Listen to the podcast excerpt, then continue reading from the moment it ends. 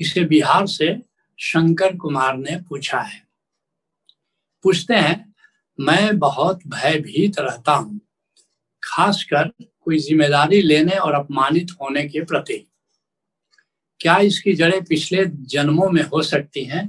कृपया मार्गदर्शन करें।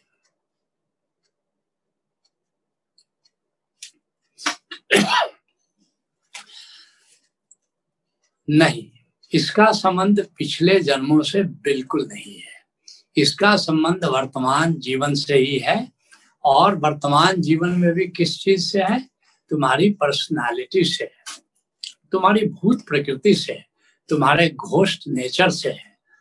आ, ये सत्तर के दशक में आ, इसको इस भूत प्रकृति का अध्ययन किया गया काफ़ी अध्ययन किया गया।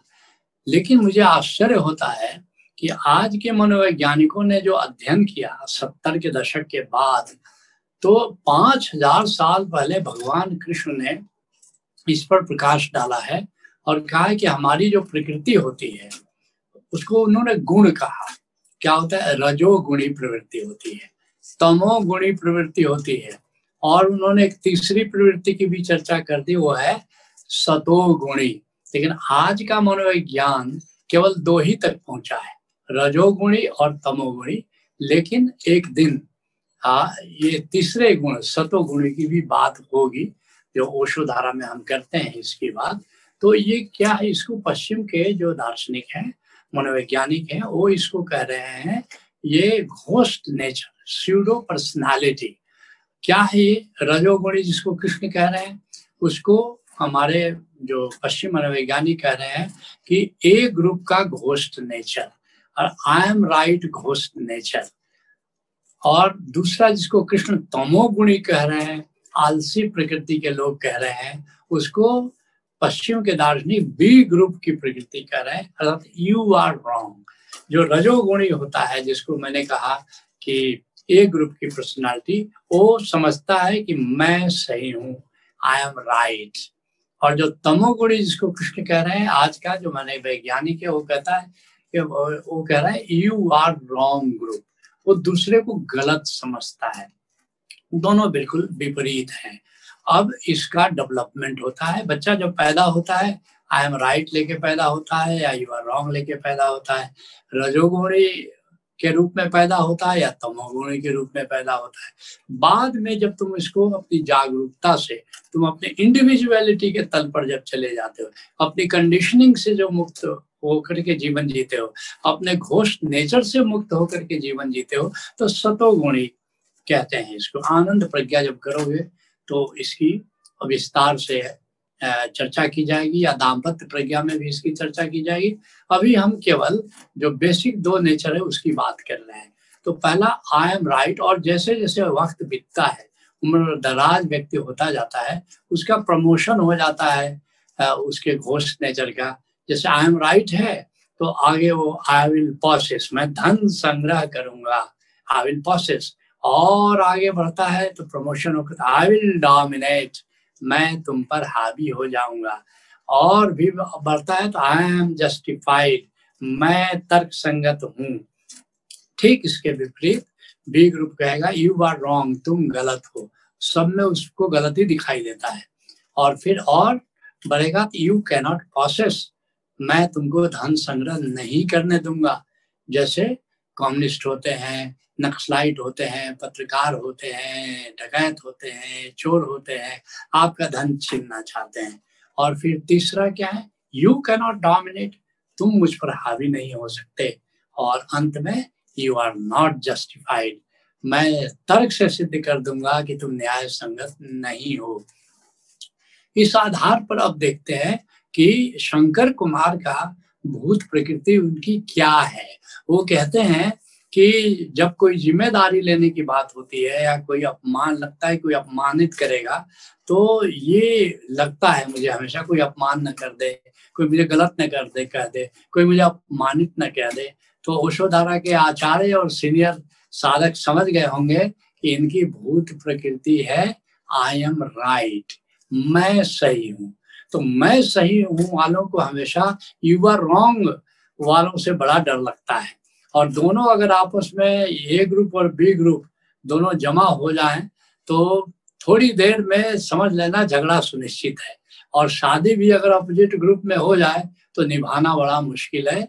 जब तक कि दाम्पत्य प्रज्ञा अटेंड करके तुम एक अंडरस्टैंडिंग नहीं डेवलप कर लो।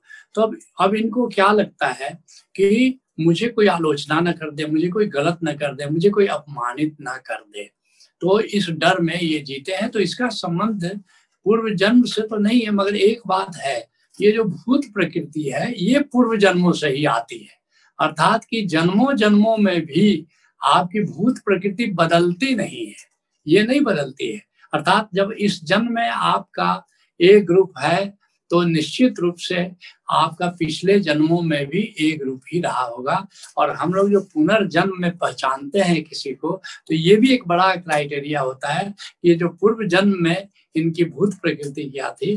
जैसे अब कोई जिसको आप जानते हैं, उसका फिर अगला जन्म होता है तो मिलान करते हैं कि पिछले जन्म की ही भूत प्रकृति अगले जन्म में है क्या? तो कंफर्मेशन हो जाता है कि हाँ वही बंदा नया जन्म लेकर के आया है।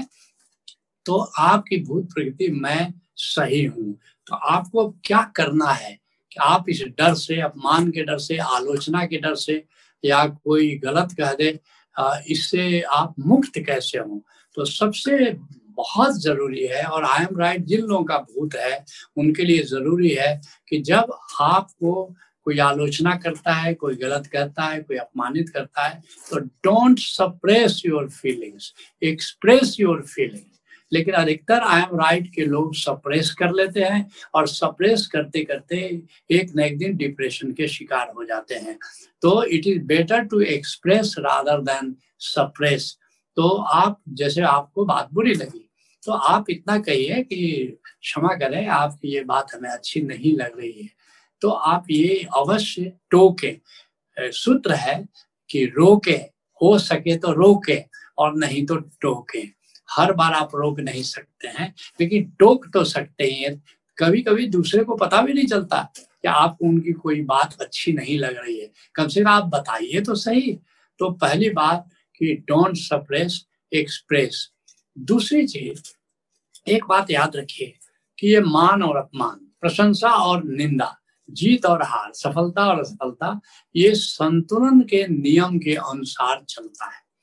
ये एक जगत या सृष्टि जिन डिवाइन लॉज से चलती है, वो बारह डिवाइन लॉज हैं, जो कि जिसके अनुसार ये सृष्टि चलती है, जिसको जब आप वसुधरा के जीवन प्रज्ञा कार्यक्रम में आते हैं तो ये बारह नियमों से हम आपको परिचय कराते हैं। उसमें एक है संतुलन नियम लॉ ऑफ़ बैलेंस जिसके लिए अष्टावक्र कह रहे हैं, आपदा संपदा काले दैवा दैवेत निश्चय। तो ये आपदा और संपदा दुख और सुख आपदा संपदा अपने समय पर अर्थात संतुलन नियम के अनुसार आ, ये हमारे जीवन में आती है। आपदा संपदा काले दैवा दैवेत निश्चय और निश्चय आती है। हमेशा अनुकूल नहीं आएगा हमेशा प्रतिकूल नहीं आएगा। तो अगर कभी आपको अपमान मिल रहा है तो आप समझिए कि सम्मान जो मिला था उसका ये प्रतिकार है।